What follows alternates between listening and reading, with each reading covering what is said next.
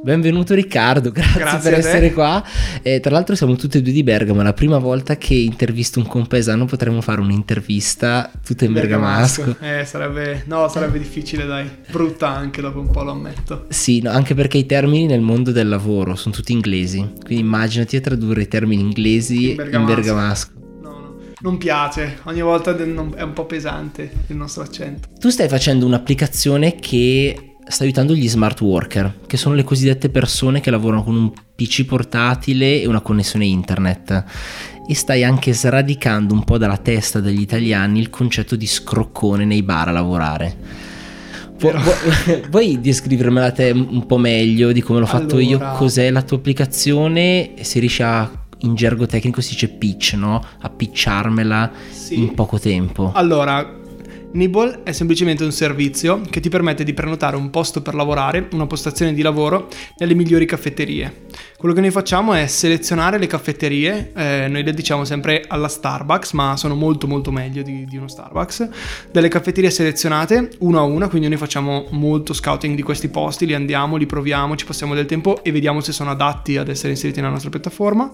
Tu, utente, puoi dalla nostra applicazione vedere tutti questi locali, vedere le caratteristiche, vedere il wifi quanto va, la tranquillità quanto è, le foto ovviamente del, del locale che, che sono fatte da noi e prenotare. Quindi prenoti dalle alle, decidi l'orario, decidi il giorno, decidi il numero di persone e ci vai e fai la tua sessione di lavoro e consumi quello che devi consumare al locale. Hai uno sconto, quindi se sei un utente Nibble hai anche uno sconto sulle consumazioni. E fine, noi abbiamo questo progetto, adesso lo stiamo portando avanti ormai da, da 5 mesi che siamo solo sulla città di Milano. Siamo molto contenti perché sta andando molto bene, soprattutto rientro dalle vacanze, c'è stato un bel boom a settembre che Eh, pensavamo... settembre è un po' un mese dove tutti cercano, si muovono. Allora, noi siamo. Allora, agosto, ovviamente, è andato malino, soprattutto la settimana di Ferragosto. E ci sono stati degli zeri nei giorni in cui non c'era neanche una prenotazione. Beh, Milano ad agosto, Mm, era settimana vuota. di Ferragosto, mm, te la, ve C'erano andato un po' a cercare pochi- perché è veramente vuota. Sì, c'erano pochi utenti e anche pochi locali aperti. Quindi, del Eh sì, nostro è locali, tanti erano in ferie, quindi non davamo tanta scelta alle persone. Quindi abbiamo detto, ok, vediamo settembre come va. Settembre è andato alla grande. Noi ci siamo messi dei, dei target, degli obiettivi che sono 20% mese su mese, si dice così, cioè ogni mese devi fare il 20% più del mese precedente o il 5% settimana su settimana. Quindi sono degli standard un po' alla Silicon Valley che ormai Ah, ok. tutti che iniziano dicono ok 20% mese su mese, ogni mese cresci del 20. Quindi noi siamo dati questi numeri basati non su agosto ma su luglio. Abbiamo detto che prendiamo luglio, che è l'ultimo mese buono, a parte agosto che era un po' sfigato, buono da tenere in considerazione. Facciamo delle proiezioni su settembre, ottobre, novembre, che sono i prossimi tre mesi in cui saremo focus su questa roba e vediamo, vediamo se riusciamo a prenderci questi 20% oppure no, perché noi siamo ancora in una fase di testing di mercato, cioè non stiamo essendo i primi che hanno fatto sta cosa, soprattutto beh, in Italia primi che primi, eh, fuori non c'è nessun big player che, E che infatti fa sta volevo cosa. chiederti, ci sono già delle applicazioni all'estero che fanno Allora, un servizio simile? non c'è nessuno grande, quindi non c'è l'Airbnb della situazione che fa già sta Ok. cosa, non c'è l'Uber della situazione. Ok.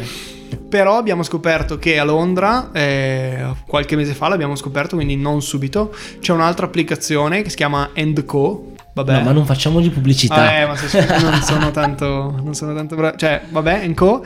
E loro fanno più o meno la stessa cosa nostra. Però loro hanno un abbonamento mensile, eccetera. Quindi loro grandi più o meno come noi, cioè piccolini. Io l'ho provato perché stupidamente la settimana che, ehm, che l'ho scoperto, quella settimana partivo per Londra per un weekend. Ti serviva un posto dove andare a lavorare? E vabbè, non è stata una bellissima esperienza già sull'applicazione, avevano delle piccolezze che, cioè, che non ti rendevano proprio molto bella l'esperienza già solo di prenotazione. Quindi, vabbè, nel senso, non li chiamo ancora competitor, sono gente che sta provando a fare quello che stiamo facendo noi a Londra, quindi un altro mondo. Scalare una cosa del genere servono tanti soldi, quindi prima che o arrivano a Milano a farci paura, però allo stesso tempo iniziano a prendersi città, beh, ci vuole un po' di tempo e io dico sempre fortunatamente che ci sono questi, cioè fortunatamente che c'è qualcun altro, perché... Voi eh, scalare invece, adesso siete su Milano, Mhm. volete andare, ho letto in Europa addirittura già, prima in Italia fate qualcosa, volete andare direttamente in città più internazionali? Allora, noi abbiamo capito che il progetto non è eh, stato based, nel senso non è che in- devo farmi tutta l'Italia, poi devo fare tutta la Spagna, poi devo fare... cioè è molto city, cioè io prendo una città in base a delle caratteristiche che può essere densità di freelance, densità di startup, quindi valuti dei parametri su delle città, poi dici ok vado in quella città, che può essere qualunque città, quindi puoi fare anche Milano, Barcellona, Roma, Berlino, cioè è molto city based, cioè ogni città è come se fosse uno stato a sé. Non vi complica tanto il anche banalmente la gestione customer care?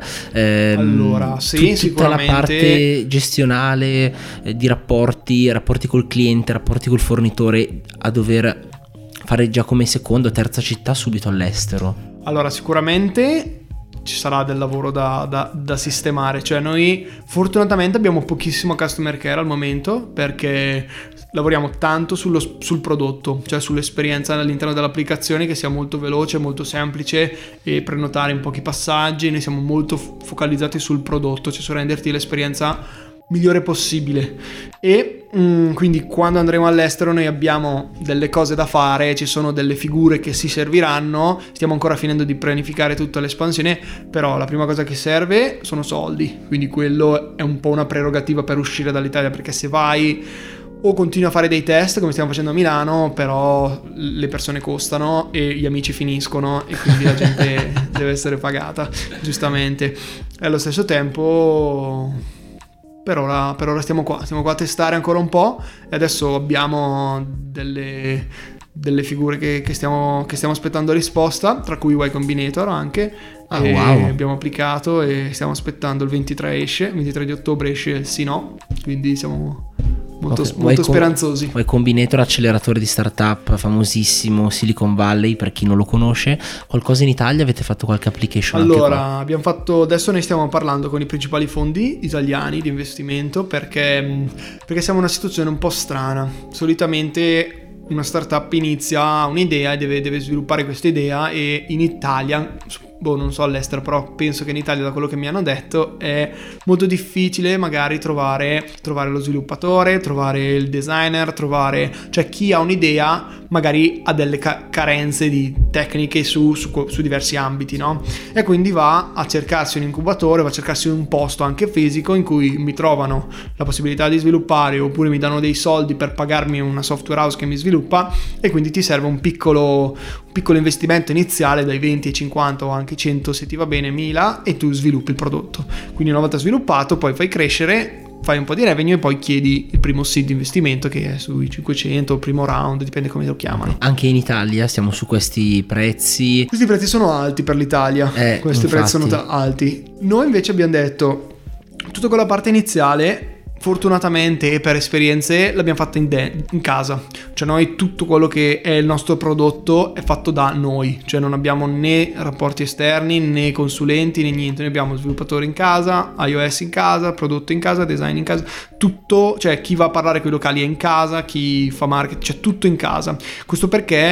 Eh, perché uno mi piace avere più controllo delle cose e, e due perché sono sicuro che se il prodotto lo fai tu esce sicuramente meglio che farlo fare a qualcun altro.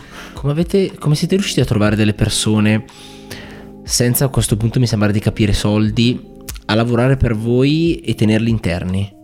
Allora, Guarda, Come avete fatto a trovare delle persone che non siano interessate al guadagno, quindi dei collaboratori esterni freelance mi viene da pensare, quindi guadagno breve termine, ma che siano pronti a fare una scommessa sul lungo termine di Nibble? Allora, io credo che sicuramente, come dicono tutti, e da pochissimo che sono in questo mondo, però quella cosa che si capisce chiaramente da subito è che l'idea, quindi in questo caso Nibble, conta veramente poco nel, nella riuscita di un progetto, cioè poteva essere qualunque cosa riguardo al mondo del lavoro, al mondo freelance, eccetera.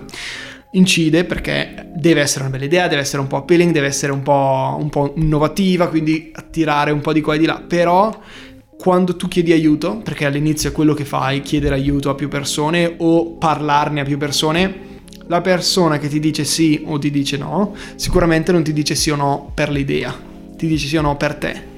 Quindi se tu riesci nel, nel, prima di fare startup a crearti o un bel ecosistema intorno, quindi un gruppo di persone, un gruppo di amici, frequentazioni interessanti, di gente in gamba e dimostrargli che tu sei altrettanto, al momento del bisogno loro diranno cacchio se questo sta facendo una cosa io voglio farla insieme a lui e vediamo dove andiamo. Quindi okay. sicuramente il come tu ti poni nelle persone aiuta, quindi aiuta.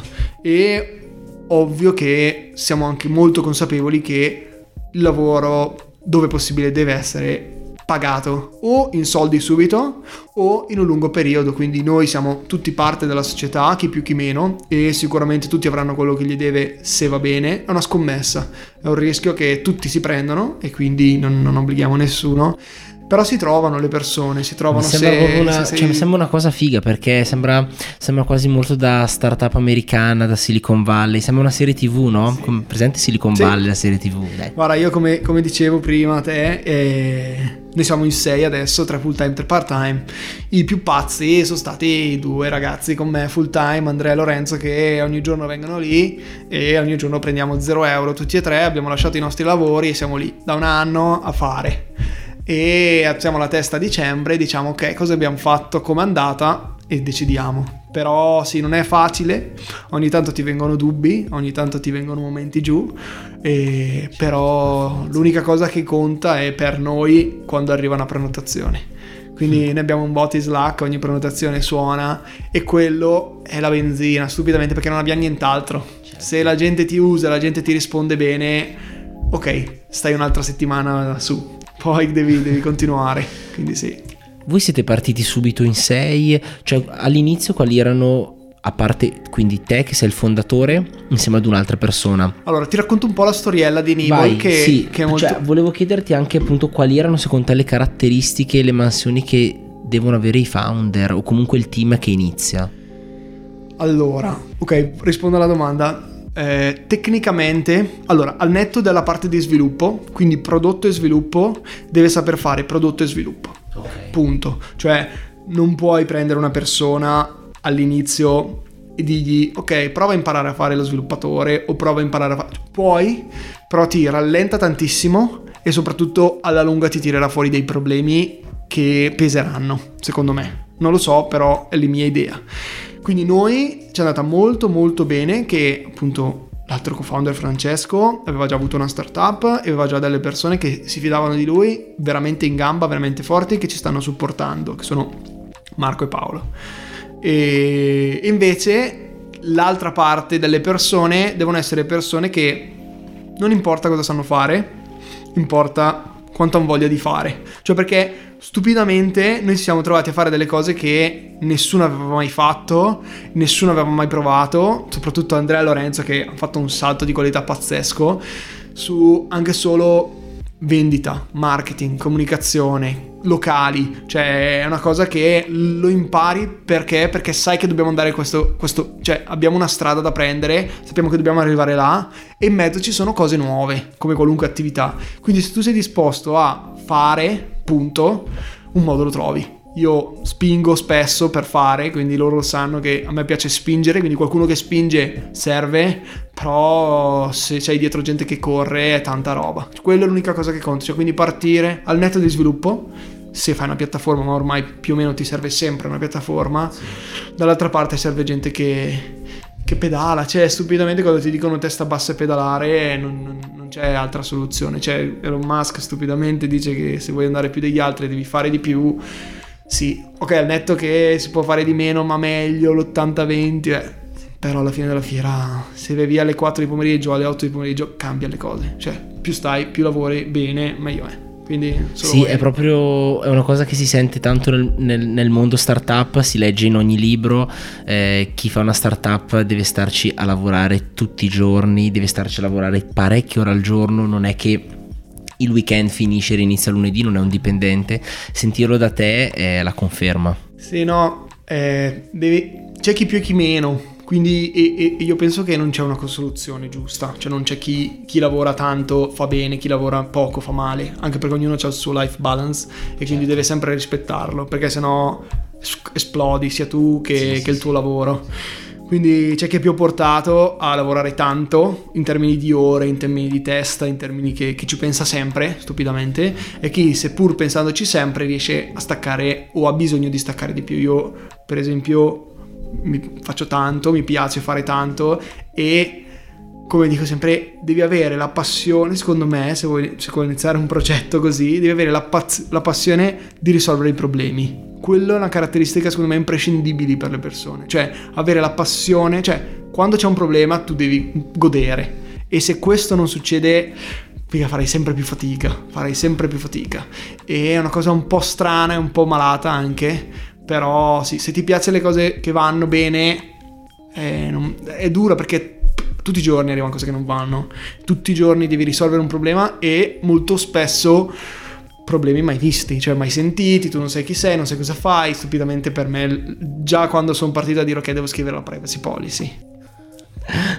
Ubenda non va bene così tanto dopo quando vuoi andare un po' più sugli utenti sulle cose grosse dice il okay. tema privacy poi oggi è un tema andare a prendersi tutta la documentazione studiare fare a me poi io sono uno un po' più pratico mi piace tanto fare, fare cose però devi anche fermarti, leggere, imparare, fare e quindi sì, ecco, mh, mm, avere voglia di, di piacere nel risolvere i problemi.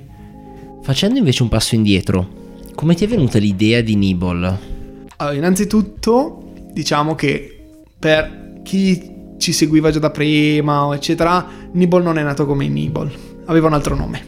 Quindi questo, questo vabbè, è carino sempre dirlo perché, perché il nome è una cosa difficile e è il primo problema, ecco, il primo problema da risolvere, il nome. Sì, perché voi avevate un nome che era un po', lasciami dire, un nome SEO, cioè era facile da trovare. Mm.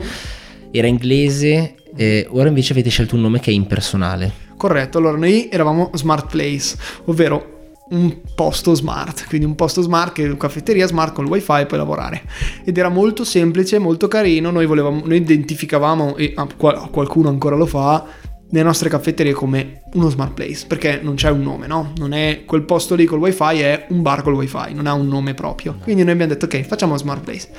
Poi però con il passare del tempo, quest'estate abbiamo visto che era un po' poco personale, era un po' poco originale, c'erano altri smart place in giro per il mondo che non facevano questo, però c'era chi faceva altro eh, iniziavano un po' a romperci le balle, ma noi abbiamo il nome, quindi cambiate. Ca- abbiamo detto guarda, per tagliare a testa toro, ora che era agosto, ora che è agosto, ora che eravamo un po' più scarichi di robe da fare, hanno detto ok, prendiamoci del tempo, troviamo un nome molto interessante che sia un po', un po diverso, soprattutto un po' che non voglia dire nulla a, al primo impatto che però alla lunga ti porta originalità. E quindi noi siamo partiti abbiamo fatto un lavoraccio perché è una cosa molto difficile. Smart Place è uscito veloce a me non so mi ricordo neanche come. Però Nibble invece volevamo un nome corto Volevo... Ma è un nome, un'associazione di più parole? Allora, Nibble è, un... è... Nibble è semplicemente un, uh, un misspelling, quindi un, un, cambio di parole che deriva da nimble.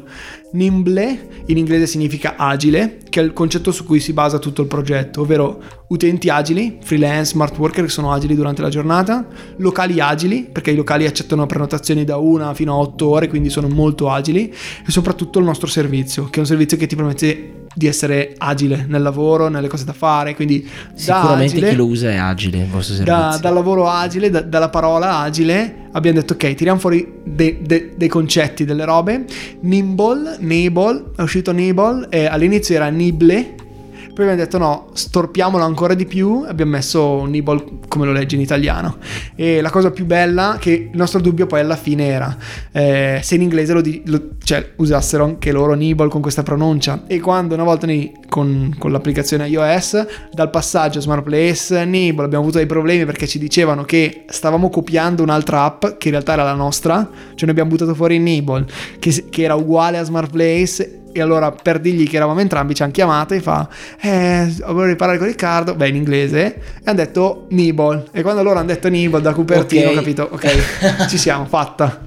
Quindi sì questo è un po' stato il passaggio del nome. Ok questo è il passaggio del nome mentre proprio l'idea originale da dove vi è arrivata? ok sì cerco di stare conciso perché poi io mi, mi divago tranquillo ti fermo io ok vai. allora Molto semplicemente io eh, nel secondo anno di università mi sono trasferito da, da, Milano, io ho fatto l'università alla NABA eh, che è un'accademia di belle arti fotografica, mi sono trasferito in Inghilterra per, per, l'Erasmus. Quindi ho fatto un semestre in Erasmus in Inghilterra e lì ho iniziato a capire che ehm, c'erano già questi posti per lavorare. Io ho sempre lavorato come freelance da quando ho iniziato l'università, mi piaceva stupidamente biglietti da visita, locali, fare il logo, eccetera, cose piccole.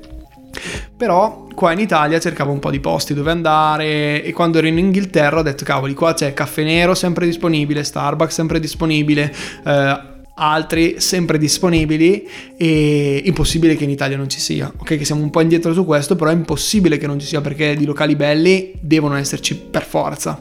Allora quando sono tornato ho iniziato a pensare e dire ok, dove posso andare a lavorare? Perché io dovevo lavorare da qualche parte. Il co-working non potevo permettermeli allora e soprattutto stare a casa un po' mi, no, non mi piaceva. Io mi... dico sempre stare a casa ti imbruttisce. Sì, mi cioè, diminuiva ti... la produttività, poi rimanevi sempre da solo, non vedevi nessuno, sì. magari passavi la giornata a lavorare in pigiama, quindi non ti sentivi Bravo, veramente al lavoro. Sì, sì, sì, sì, sì. Allora ho detto ok, usciamo, ma dove andiamo? La prima cosa che facevo all'inizio era ok, vado su Google, cerco bar col wifi, posti per lavorare a Milano e, e lì mi uscivano dei locali, mi uscivano dei blog mi uscivano dei, dei servizi così e allora li guardavo, me li salvavo su una mappa, su una mappa di Google e questa mappa eh, era un link io postavo un po' sui social, su Instagram, eccetera, e i miei amici mi dicevano: Ok, ma dove sei?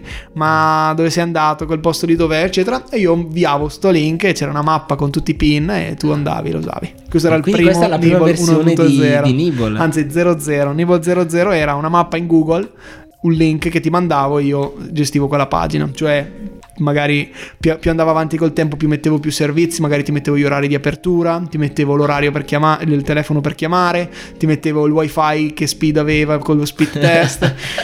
Quindi facevo un po' queste cose ed era tutto su Google, tutto tutto su Google. E poi invece ho detto ok iniziamo a fare un sito perché era un po' più carino no? non ti mando la mappa ti mando il sito con dentro la mappa quindi ho fatto un sito molto semplice qui c'era cosa sono cosa vogliamo fare ed ero sempre io eh. quindi cosa vogliamo fare imbeddata la mappa to ok e anche qua eh, andava, andava, abbastanza bene, cioè la gente lo usava, chiedeva, però non, non, avevo tracciamento di niente, non sapevo, vedevo un po' di visite, cioè però vedevo comunque le visite. magari passaparola. Esatto, andava. Sì, sì, sì, sì. Poi ho detto ok, iniziamo a fare username e password, almeno so gli utenti che ho, almeno sapere chi sono, quindi poi ho messo un WordPress, mai fatto WordPress, ho preso il primo WordPress, l'ho provato a mettere su, ho fatto un login, username e password e anche lì ho detto ok, fatto anche questo. Però eh, non, era, non era niente di che, però andava. In tutto questo io non ero ancora, mm, non ero nel mondo startup, cioè non volevo fare startup, io avevo questa idea side project, ho detto ehi portiamola avanti come progettino, piano piano la gente lo userà, vedremo. Allora ho detto che mi serve un'esperienza, mi serve un'esperienza di lavoro un po' più seria io avevo fatto una tesi universitaria su un'applicazione mobile che ti permetteva di trovare professionista e cliente, e quindi idraulici, qualunque tipo di cosa. Poi avevo fatto una ricerca per, secondo me, le, le, le aziende italiane che avevano dei problemi riguardo la grafica, l'usabilità, eccetera, in quel momento su questo settore e a 10 di queste io ho mandato la mia tesi, ho detto guarda se la volete ve la vendo e organizziamoci che ve la faccio vedere non mi ha risposto quasi nessuno. Eh, a due eh, tante su per, per, mail, quindi ho applicato, mi ha dato una mail alla mia prima mail che trovavo, non mi rispondevano. Poi ho detto ok, proviamo con LinkedIn, LinkedIn alcuni, eccetera, nessuno, finché ho detto ok, adesso provo, io scrivo su Facebook a una di queste e vediamo se mi rispondono.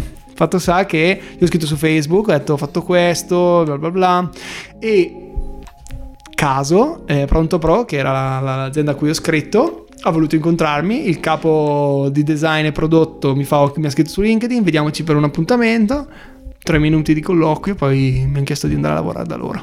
E quindi ho iniziato a lavorare in Pronto Pro, ho iniziato a entrare nel mondo startup, Pronto Pro è una startup molto lanciata, loro sono molto fanno tanto e questa era la cosa che a me mi appassionava molto. E infatti adesso sono belli grandi e lì quel ragazzo che mi ha chiesto di fare colloquio ora è co-founder di Nibble. Quindi tutto è iniziato da lì e adesso siamo insieme. Quindi Nibble è nato perché io avevo bisogno di un posto per lavorare e ho detto, visto che li ho trovati per me, ok, troviamo un modo per darli anche agli altri e questa è, è l'applicazione che adesso abbiamo. Mi viene in mente tanto la, la, la, storia di Salvatore Ranzulla che anche lui ha iniziato perché i suoi amici gli chiedevano eh, di riparare il computer, allora ha fatto un sito bruttissimo in HTML, anzi all'inizio diceva che addirittura portava i fogli ah. per, e, e, faceva, ovviamente epoca pre-internet, faceva vedere come riparare le stampanti, come collegarle al computer, poi ha fatto un sito e, piano piano, e piano, piano poi dopo adesso... Sì, è bello quando stupidamente sì, cioè si sente spesso che le grandi cose partono da un bisogno de- in prima persona, perché anche Francesco, lui si è appassionato molto al progetto perché diceva cavolo io sono a Milano da sempre, lui è di Milano, è nato a Milano e io il sabato e la domenica quando lavoro a progetti miei, faccio le mie cose, sono sempre nello stesso posto e non conosco i locali che voi avete sulla piattaforma, quindi lui ha visto che lui stesso, che era della città di Milano,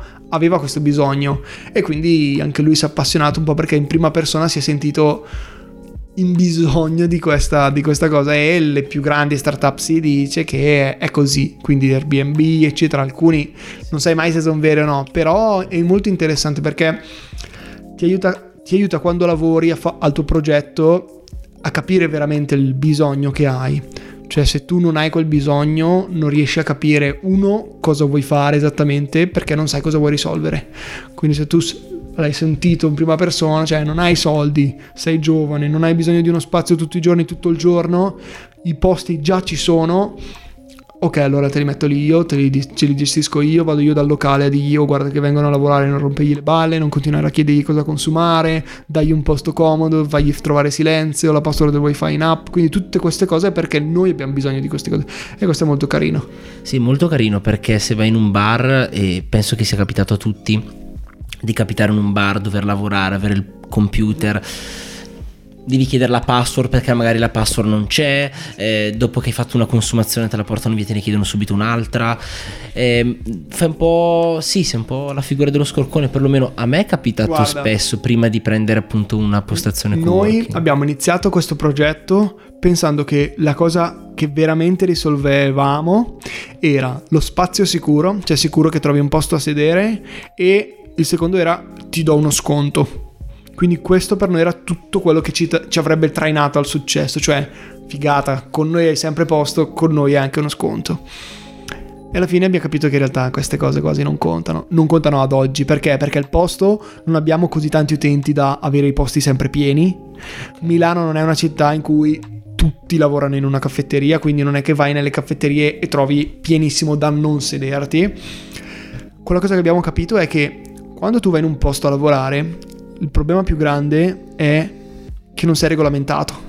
Cioè, questi posti non ti permettono di lavorare, o se te lo permettono non te lo dicono, non te lo spiegano, non ti spiegano in che modo, e tu stesso ti senti in difetto, anche se a volte magari non dovresti, e nemmeno il locale te lo fa pesare. Tu stesso stai lavorando, prendi un caffè, passata un'ora, non sai se devi prendere un altro caffè, se devi prendere un'acqua, poi prendi un'acqua, un caffè, poi dici, ma sto fastidio, mi guarda, non mi ha, mi ha guardato, non mi ha guardato. E qua è il, il, la parte buona, mentre la parte cattiva è mi siedo, prendo un caffè, appena l'ho finito me lo portano via.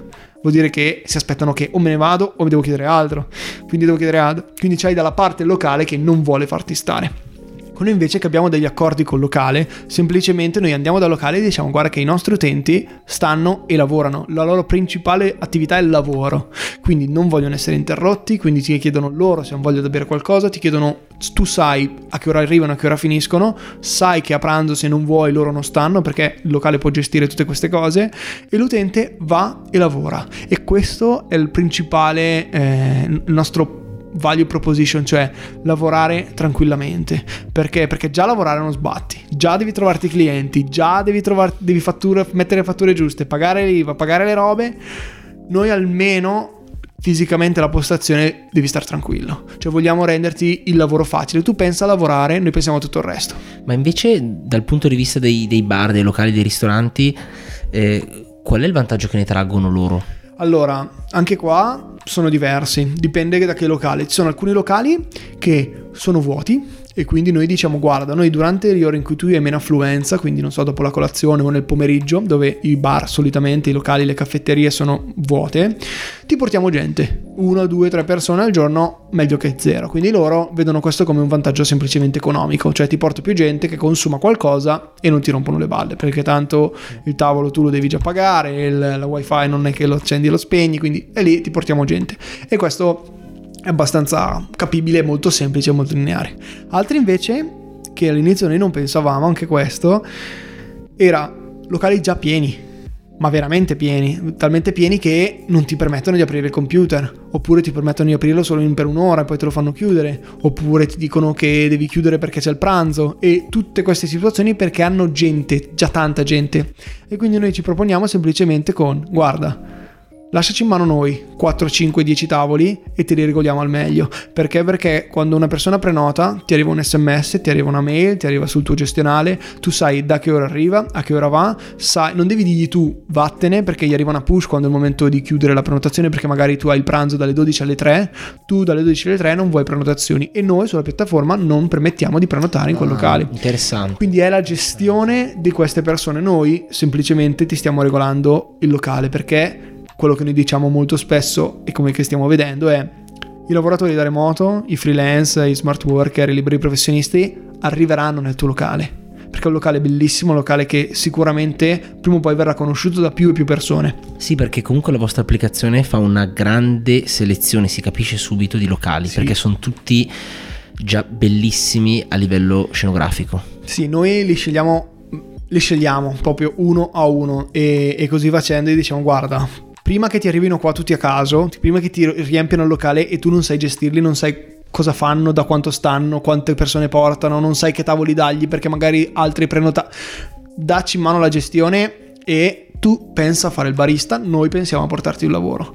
E questo è molto importante perché tanti locali aprono facendo da mangiare, poi capiscono che magari tenendo aperto la sera possono fare anche piccole serate, magari domenica mattina ti fanno il brunch e noi diciamo guarda apriti anche questa fetta di spazio di lavoro perché lo spazio ce l'hai, i tavoli ce l'hai, le sedie sono comode, il wifi lo, lo fornisci. Alcuni, la maggior parte, anzi tutti i nostri locali eh, hanno la presa vicino al tavolo quindi tu non devi fare niente, devi solo accettare la prenotazione che avviene in automatico e scrivere un bigliettino di reservation. Quindi questo è quello che noi diciamo quindi i locali approvano e si stanno trovando bene non mi sembra che la vostra l'interesse principale adesso sia quello di raccogliere soldi. Mi sembra che siete più improntati nel raccogliere utenti e quindi di prenotazioni e far sì che, che la piattaforma cresca in quel senso. Però a livello monetizzazione come lo state gestendo? Perché banalmente adesso mi stai parlando sì.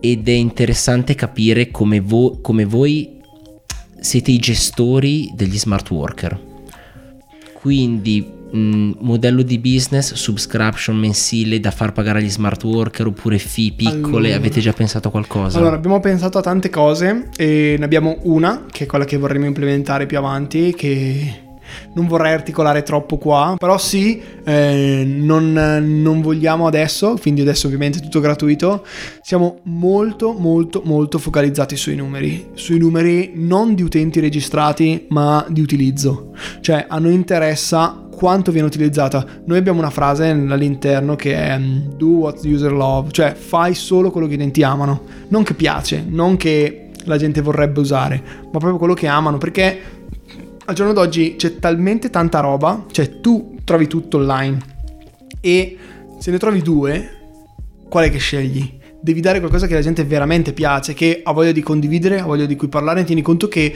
dei nostri utenti il 60% delle persone arriva tra passaparola, cioè non abbiamo messo un euro in pubblicità, in marketing per acquisirli.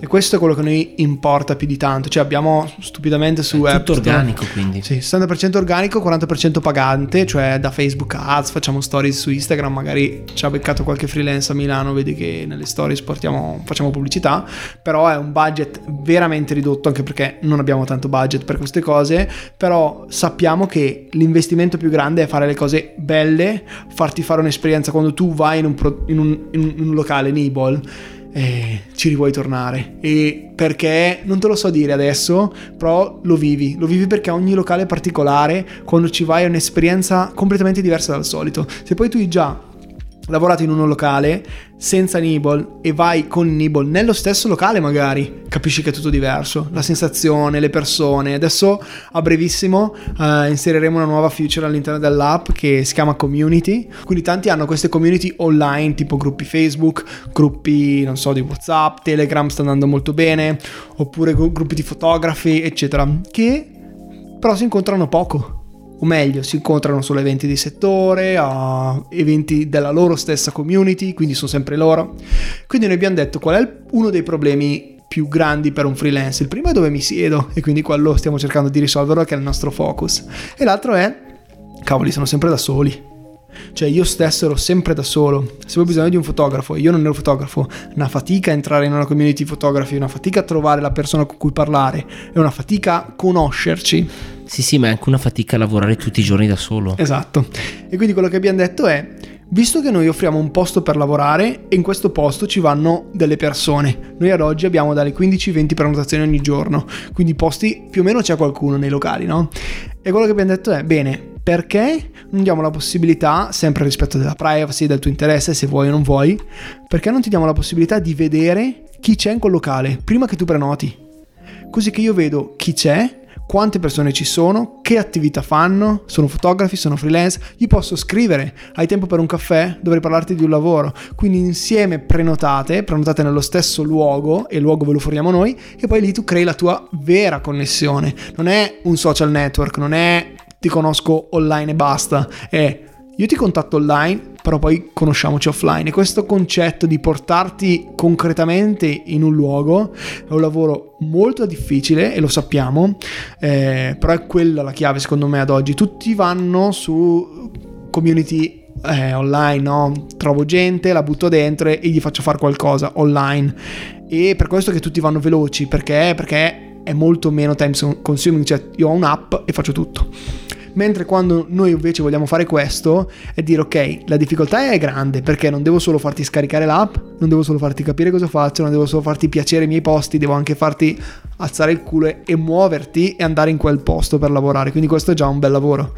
Però questo incentivo del cavoli, posso trovare persone persone che come me hanno i miei problemi, hanno le mie difficoltà, hanno i miei momenti sì, i miei momenti no, posso condividere, bermi un caffè insieme, la pausa, esisterà una pausa finalmente per un freelance che lavora sempre da solo, cioè ok, facciamoci una pausa. Sai cosa? Sempre più vicino, sempre più verso il, il settore del co-working, così.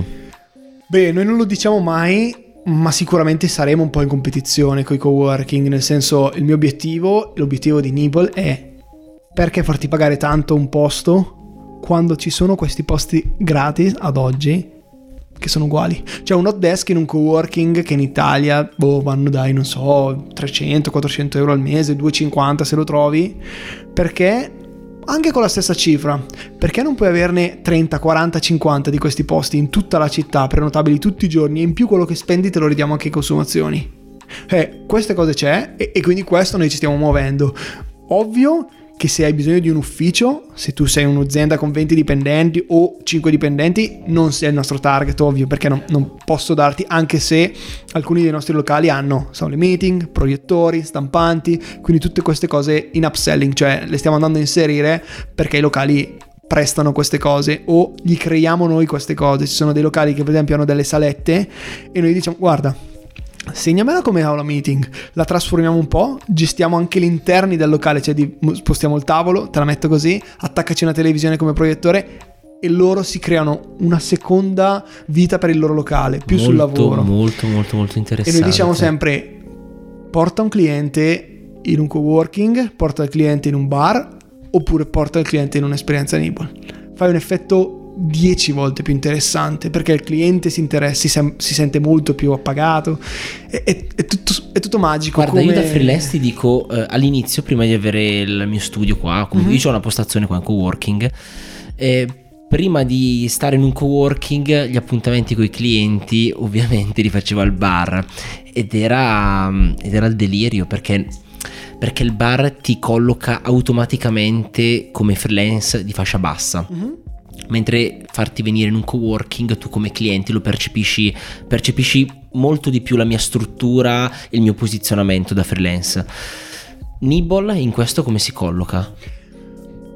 Non so se dire in mezzo tra coworking e e bar, bar tabaccaio, che, che noi un po' snaturalizziamo, cioè ci dispiace però, ecco, quando ci dicono ma qual è il tuo locale? Sono i locali belli, non sono i tabaccai, quindi ci differenziamo molto visivamente così, cioè non ci sono slot, non c'è casino, eccetera. Adesso eh, lavoriamo molto per dire ok, noi o vai in un coworking se ce l'hai già, oppure vieni in un Nibble, quindi alla pari. Però l'obiettivo finale è portare Nibble a un'esperienza molto più alta, non semplicemente più alta, molto più alta perché? Perché se tu immagini cosa co- solitamente cosa fai? Fai sempre qualcosa per, per fare colpo, fare scena sulle altre persone. E quindi se io al primo impatto ti porta in un locale diverso dal solito, ricercato, di qualità, che ti ritratta con la qualità che di solito non sei trattato nello stesso posto, cioè se un cliente è abituato ad andare in un bar, è abituato ad essere trattato male, quando tu lo porti in un posto che ti trattano in maniera diversa, gestisci le cose in maniera diversa, entri e dici ho prenotato con Nibble e già il cliente non capisce però vede che c'è un, su- un, seguire di cose positive.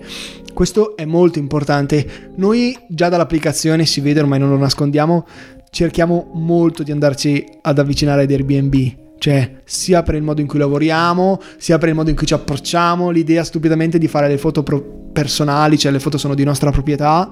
Sì, è perché... molto belle, aggiungo tra l'altro. Grazie, perché... Eh, complimenti Chiara. Eh, perché perché Airbnb stupidamente la storia dice che è cresciuta da quando hanno fatto le foto. Cioè loro avevano delle foto che gli utenti mettevano ed erano di scarsa qualità. Vabbè, allora c'era il problema che non c'erano le fotocamere ancora digitali, non c'erano gli iPhone, eccetera. E quindi ho detto ok, vado io founder, Brian Chesney è andato di persona in tutti i suoi lo- case di New York, ha fatto le foto e da quel momento sono, sono impennate le prenotazioni perché la, l'impatto visivo è importante. Quindi tutte queste cose ci hanno portato a dire ok, Airbnb perché va così bene? Perché da, ti dà un'esperienza non solo migliore, ma completamente diversa tu è una cosa game changer, no? Cioè non te lo aspetti che puoi andare in una casa, non te lo aspetti che puoi andare in un bar e lavorare tanto bene quanto un coworking o addirittura il tuo ufficio, perché è più stimolante, vedi gente che passa, vedi gente che si muove. Immaginati se tu viaggi, se sei a Milano che magari vai sempre nei tuoi tre posti, ma se tu viaggi spesso come ormai accade, se tu hai, dei, hai un'attività e hai tanti remote workers dal, in giro per l'Europa, in giro per il mondo che ormai tante aziende hanno, invece di pagargli un coworking e farlo stare sempre nello stesso posto, sempre da solo, eccetera. Dai la possibilità di prenotare in tutti i Nibble Caffè di tutte le città. Cioè tu con un account hai 10.000 posti per lavorare certificati con la stessa qualità, le stesse tutte le cose adeguate in tutto il mondo. Beh, io immagino che voi comunque siete sul pezzo anche su tutto il fatto dei nomadi digitali. Chiaro, Quindi tutta sì. quella parte di, di, di mondo di freelance che si spostano nel mondo, che magari stanno in città in cui internet è veloce e riescono a, insomma, a, prendere lavoro, magari anche il costo della vita è minore. Mm quelli sono i nomadi digitali. Mi viene in mente di Thailandia tantissimo. Chiaro, guarda, c'è pieno, pieno, pieno zeppo di, di, di, utenti. Cioè, noi ad oggi siamo molto focalizzati sui freelance e sugli smart workers. Molto di più sui freelance, ovviamente. Cioè, smart, noi dividiamo freelance chi non ha un contratto a tempo indeterminato, smart workers è magari un dipendente che però l'azienda, tramite delle leggi anche qua in Italia, ti permette di fare dei, giorna, dei giorni di, telelavoro, si chiamava una volta in Italia, cioè telelavoro lavorare da casa, si dice così, no? E quindi noi, questi sono i nostri target. Quelli che adesso ci apprezzano di più sono i freelance, ovviamente, però anche tanti dipendenti che magari non vogliono andare in ufficio tutti i giorni ci utilizzano. Quindi questo è un po'. E sicuramente quando usciremo da, da, Milano andare a prendersi anche i remote workers che sono freelance semplicemente, che però girano di più, viaggiano di più e hanno esigenze magari anche leggermente differenti. Lì, lì sicuramente saremo pronti anche per loro. Quello però è un discorso di numeri, quindi deve avere più città, più locali. Quando ho detto che ti avrei intervistato, mm-hmm. eh, mi hanno chiesto qua in coworking, la mia compagna, due cose principalmente. Vabbè, la prima te l'avranno già chiesta in tutti. Perché non c'è ancora Android? Eh, perché non c'è ancora Android? No, allora, semplicemente perché noi, noi lavoriamo molto con un concetto agile, si chiama, cioè mh, mm, questa parola è un po' abusata adesso, però tutti fanno, però si chiama agile, vabbè, sono delle situazioni. Semplicemente andiamo più veloce possibile per fare le cose che ci servono solo per misurare un'altra cosa, che mi sono spiegato molto male. Cioè, tu hai una cosa da testare, devi testare un'unica cosa e fai il minimo indispensabile per testarla. Si chiama MVP, si chiamano mille cose. Quindi noi siamo partiti dicendo ok, testiamo solamente se la gente prenota in questi posti. Questo era il primo dubbio, ma la gente prenoterà oppure no? e per farlo ci serviva la cosa più veloce, più agile, più semplice per noi, ovviamente, poi ognuno ha il suo, per noi da sviluppare. Come funziona? Avevamo uno sviluppatore iOS in casa, non avevamo uno sviluppatore Android, okay. noi siamo tutti iOS, il mondo freelance più o meno viaggia su Apple, molto creativi, eccetera, senza ricerche di mercato, senza numeri, molto a naso, abbiamo detto ok, facciamo iOS. Questa è stata la prima scelta. E poi adesso stiamo andando avanti e Android ci permetterebbe semplicemente di, ovviamente, dare un supporto agli utenti Android che ci dispiace non hanno, anche se poi abbiamo creato, dopo vi spiego.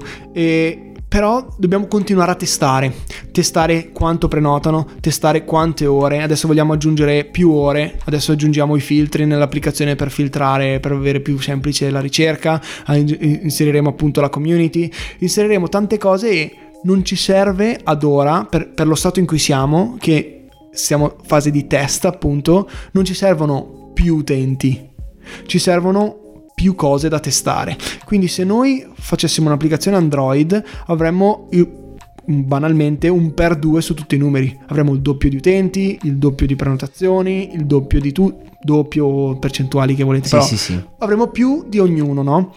Però a noi adesso non serve avere tanta gente, ma serve avere una percentuale su tutti gli utenti alta di gente che ci utilizza, ci riutilizza, quanti, quante volte ci utilizzano al mese. Quindi noi stiamo calcolando tutti questi numeri, queste cifre mese su mese per capire se quello che stiamo facendo è esattamente quello che la gente vuole. Si chiama trovare il market fit, cioè trovare il fit del mercato ed è una cosa molto difficile. Quindi per farla non ci serve creare 10.000 piattaforme perché quello è molto tempo, spe- tempo speso che però alla fine è la stessa strada. Quindi noi diciamo, bene, stiamo molto veloci, siamo molto snelli, andiamo su iOS, stiamo su iOS dritti, quando abbiamo capito che è una cosa accettabile, iniziamo a aprirci, iniziamo a prendere un'applicazione Android, iniziamo a fare una piattaforma web che puoi fare anche da web, però al netto di questo noi sapevamo che era, o meglio, ci hanno detto che era un'applicazione utile non solo per noi come business, ma come utile veramente per gli utenti. Allora quello che abbiamo creato è stato un bot, un bot su Messenger che ti permette di prenotare un posto. Quindi adesso per tutti gli utenti Android c'è Zoe, che è il nostro assistente virtuale, che abbiamo creato in un weekend personalmente. Quindi ho detto ok, proviamo a fare una situazione, una, una soluzione molto agile, molto veloce per chi non ha iOS. Questa è stata ovviamente all'interno della prenotazione, quindi quando sei nel locale l'esperienza è esattamente la stessa, esattamente uguale, è spettacolare. Durante, durante la prenotazione è un bot, quindi semplicemente tu devi dire ti proponiamo 10 locali, non tutti e 30, te ne proponiamo solo i nostri top 10, ti proponiamo degli orari mattina pomeriggio e poi si, si, lavora meglio col bot, più vai avanti, più ti chiede magari il dettaglio, certo. gli orari, eccetera.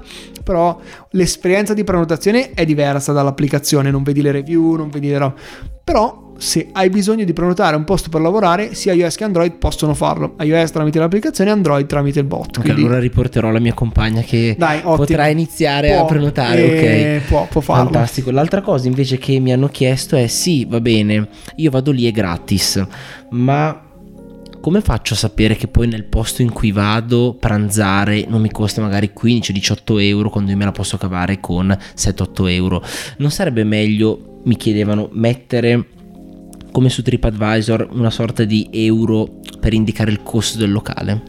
Allora, ci abbiamo pensato, eh, noi addirittura abbiamo l'idea di permetterti di prenotare anche per pranzare, cioè se tu vuoi lavorare dalla mattina a sera mi flaghi che stai anche per pranzo e ti faccio vedere il menu del pranzo con i prezzi. Quindi questa è una soluzione che stiamo pensando. Eh, sicuramente ad oggi quello potrebbe essere un problema, però visto che noi, eh, come ti dicevo prima, ci dobbiamo focalizzare su una cosa alla volta, giustamente per farle meglio possibile. Adesso siamo focalizzati su farti lavorare quindi noi ti facciamo lavorare. E abbiamo pensato che per il cappuccio brioche spremuta muffin e per i tuoi 6-7 euro di spesa, magari mattineri o pomeridiani, se sono 7 o sono 6 o 5,50 non so se è quello che ti influenza la scelta perché sono cifre molto basse. Sicuramente se andremo a inserire il pranzo in qualche modo, o magari anche pranzi di lavoro o menu particolari o anche cibo, magari un, un po' meno pesante se devi lavorare, quindi tutte dinamiche che veramente sono infinite, allora sì, inseriremo la possibilità di vedere un menu, di vedere una fascia di prezzo e di vedere molte altre cose, quindi sul pranzo ci stiamo lavorando. Ci, ci sono un sacco di sviluppi quindi su, su, questa cosa. Senti, ma invece voi state, eh, come dicevi prima, cercando investimenti, cercando soldi in Italia, com'è il settore degli investimenti in Italia? Allora, io qua un, un po' metto le mani avanti dicendo che ad ora, in questo momento, non sono la persona giusta per queste cose, nel senso io ho la mia piccola esperienza di Nibol da, da, qualche mese a questa parte in cui abbiamo iniziato a fare e disfare, quindi non prendete quello che dico come, come sicurezza perché, perché, siamo molto indietro e io personalmente è la prima volta che lo faccio ed è molto entusiasmante, però ecco vi dico semplicemente la mia cosa sto facendo io. Ok. Quello che stiamo facendo noi è stata innanzitutto eh, grazie a Francesco che aveva più esperienza capire quali erano delle strade perseguibili. In Italia sono o un acceleratore, quindi un posto che ti danno sedie, scrivanie, qualche soldo magari per iniziare e del supporto per sviluppare l'inizio della tua idea. Oppure, eh, oppure, business angel, quindi gente, imprenditori che hanno voglia di investire in un progetto e ti danno dei soldi, quindi tu trovi un numero non uno solo, ma diversi imprenditori, diversi business angel che ti danno qualcosa. Quando chiedi soldi, si è in due fasi probabilmente. La prima fase in cui tu hai bisogno dei soldi e quindi ti chiedi a tutti di, pre- di darteli, quindi per favore dammi dei soldi. E la seconda fase, quando i numeri ti vengono a supporto, tu col tuo progetto vedi che la gente lo usa stupidamente, noi abbiamo prenotazioni, inizi a dire, cavoli, ma io non ti sto chiedendo soldi, io ti sto dando a te un'opportunità per fare soldi quello cambia tutto, perché inizi a pensare che non devi porti come per favore dammeli, stupidamente quando tu hai bisogno di qualcosa fai sempre più fatica a accettarla, quando invece scappi, si dice, chiedere o attrarre. Eh sì, e, e, tu devi iniziare a trarre, all'inizio non è facile e eh, si, si sente sempre un po' in difetto con queste persone che sono molto più in gamba di te, molto più esperienza di te e, eh, e tu però devi, devi, devi, devi avere la tua, la tua forza, devi essere un po' anche non sfacciato, però devi dire ok, io ho questo, io ho bisogno di soldi, lo sappiamo tutti, sono io che adesso cerco soldi da te, però allo stesso tempo posso darti qualcosa. Stupidamente immagina quando Google chiedeva soldi, era la stessa identica di situazione di chiunque startup o giovane ragazzo con un'idea. E quindi se quella persona diceva no non te li do, avrebbe fatto una scelta sbagliata. Quindi è importante, uno, distinguere a chi chiedere le cose, perché come io sto dando un'opportunità a te, te entri in casa mia. E entrando in casa mia puoi parlare, puoi rompermi le balle, puoi rovinare tutto o puoi farmi crescere tantissimo.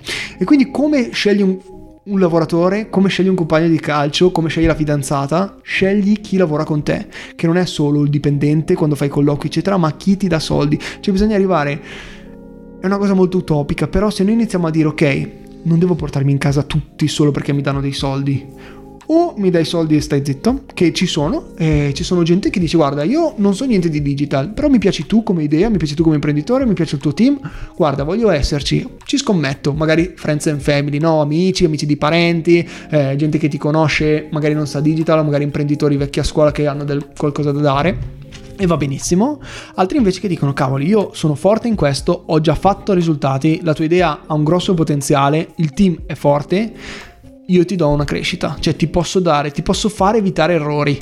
Questo è quello che dovrebbe fare un business angel, non farti fare errori che tu se no faresti, oltre i soldi. Cioè bisogna arrivare a un concetto di dire ok, i soldi diventano marginali. Il cerchio di tutto questo è che però alla fine della fiera l'unica cosa che conta all'inizio sono i soldi.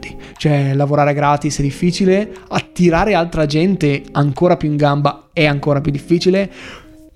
Poggiarsi la sedia da qualche parte costa finché noi siamo andati nei Nibble Café fino a poco tempo fa perché eravamo dentro noi, cioè noi tutti i ah, giorni ah, cambiavamo locale perché Cioè noi, l'abbiamo, cioè noi abbiamo iniziato con il lunedì sera in Santeria Social Club, quindi ognuno lavorava dove voleva in settimana, più meeting lunedì che sera. Santeria voglio dire è anche un locale. È un serale. locale, sì, è un nostro locale, noi prenotavamo lì e, e ci andavamo a lavorare. Quindi quello era il nostro cioè noi utilizziamo Nibble per forza e Beh, giustamente, eh, sì, eh. cioè, eh, ma perché, perché avevamo bisogno cioè non, non avevamo un coworking non avevamo uno spazio non avevamo detto ok prenotiamo anche se non si poteva ancora prenotare vabbè quando andavamo noi. Chiamavamo il titolare e dicevamo guarda che siamo qua fra X, gio- X ore arriviamo o lunedì siamo sempre quindi questo era l'inizio delle nostre prenotazioni. Poi quest'estate quando i locali alcuni dove siamo noi adesso situati erano, erano chiusi noi ci serviva spazio andavamo da Convivial che col titolare Giuseppe sim- grandissimo e tutti i giorni eravamo lì noi eravamo d'accordo con lui prendevamo quello che volevamo prenotavamo dall'applicazione e andavamo quindi noi utilizzavamo questi posti Un libro delle risorse che consiglieresti invece a qualcuno che si vuole approcciare a questo mondo?